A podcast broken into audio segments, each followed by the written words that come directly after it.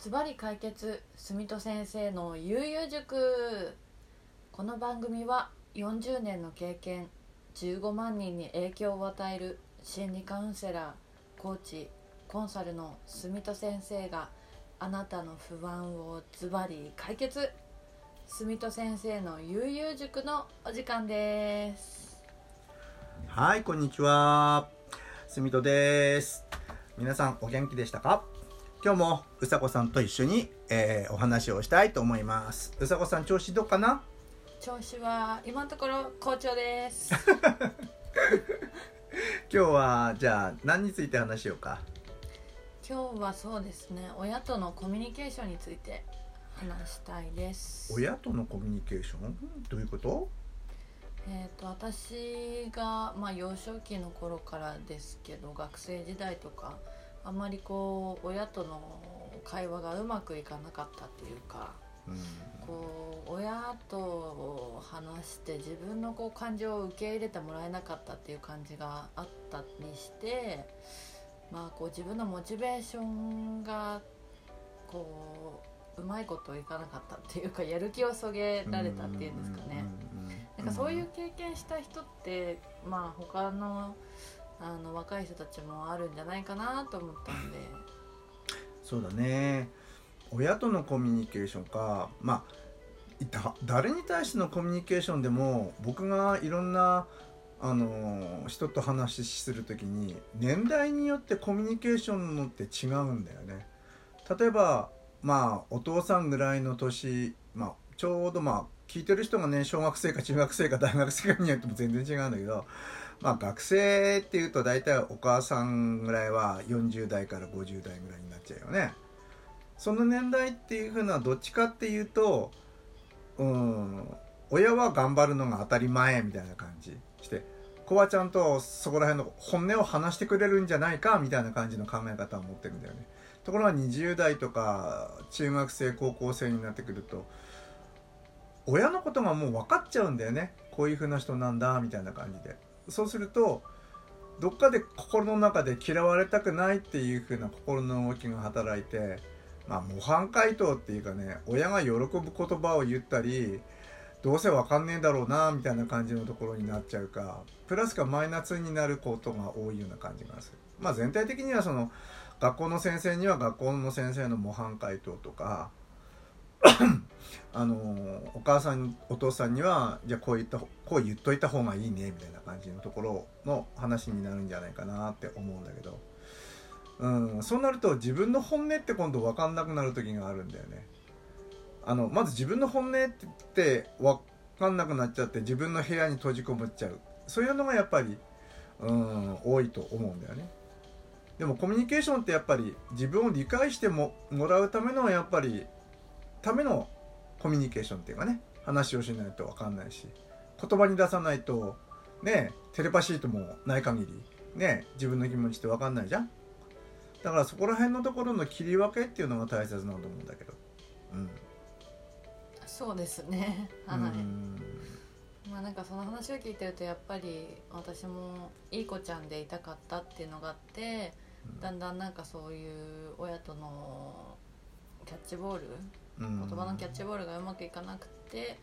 そしたら家族以外の人たちとも会話はじゃあどうしたらいいんだろうって感じで迷っている。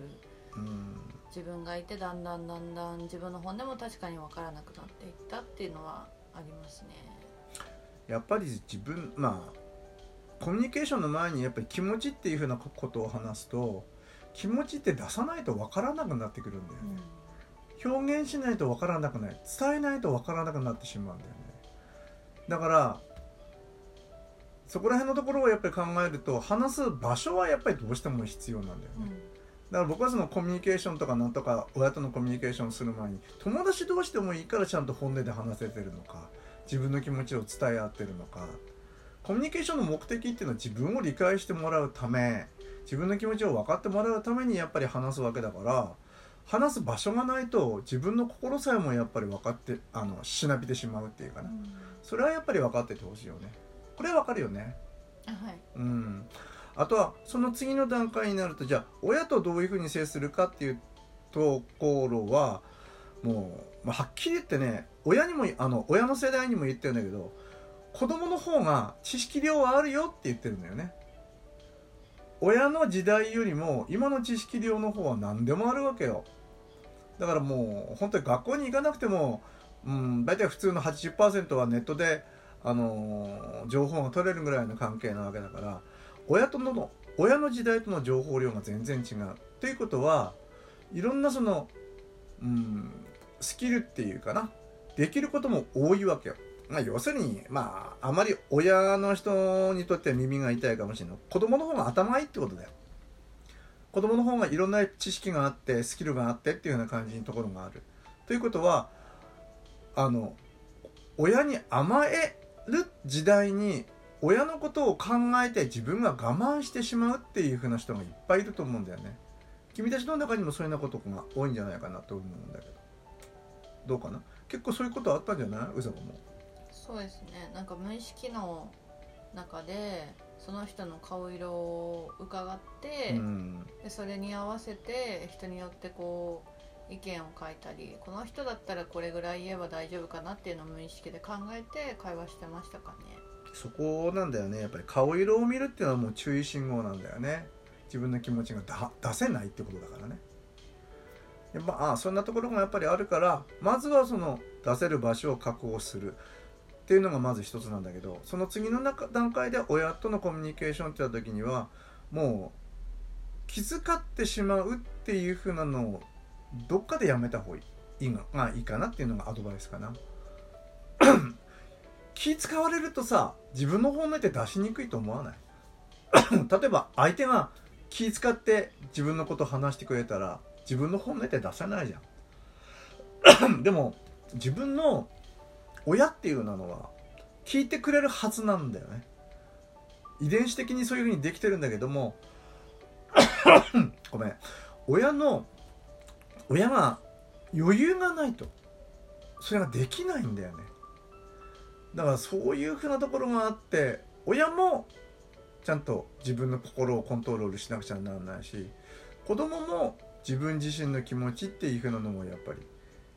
言い続けなくちゃならない。っていうのがやっぱり前提にあるんだけど言えないよねはっきり言えば。あそうですね。育てられてる身というか、まあ、そこ感じやっちゃうんだよね。はい。育てられる身か。養ってもらってるって感じなんだよね。うん。そういうふうな感じで思って気を使っているっていうふうなのが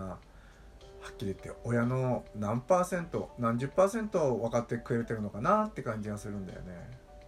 俺はなんかね子供っていうか若い人との、まあ、コーチングとかカウンセリングをする中でなんかそういうのが多いな子供だけの問題じゃないな親の問題もあるなって思ってるんだよね。でも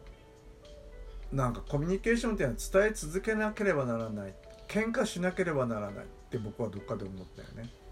喧嘩しても自分の気持ちを聞いてもらう環境がないと自分の心がさっき言ったようにしぼんじゃうんだよねそうすると誰もいなくなったり引きこもりになったりもういろんな人に気使って生きてる環境になっちゃうじゃん。ということで本当の信頼関係って分からなくなっちゃうんだよね。信頼って何？人を頼るって何？人を頼った経験がない人っていうのはじゃあ自分が大人になって子供になった時どう？って思うとそういうな環境になった人って結構子供嫌いっていう人多いんだよね。なんでか自分甘えた経験ないし。だから恋愛にもすごく波及するし。俺はやっぱり人間っていろんなことを成長していく動物だと思うのでいろんな経験しててほしいと思うの。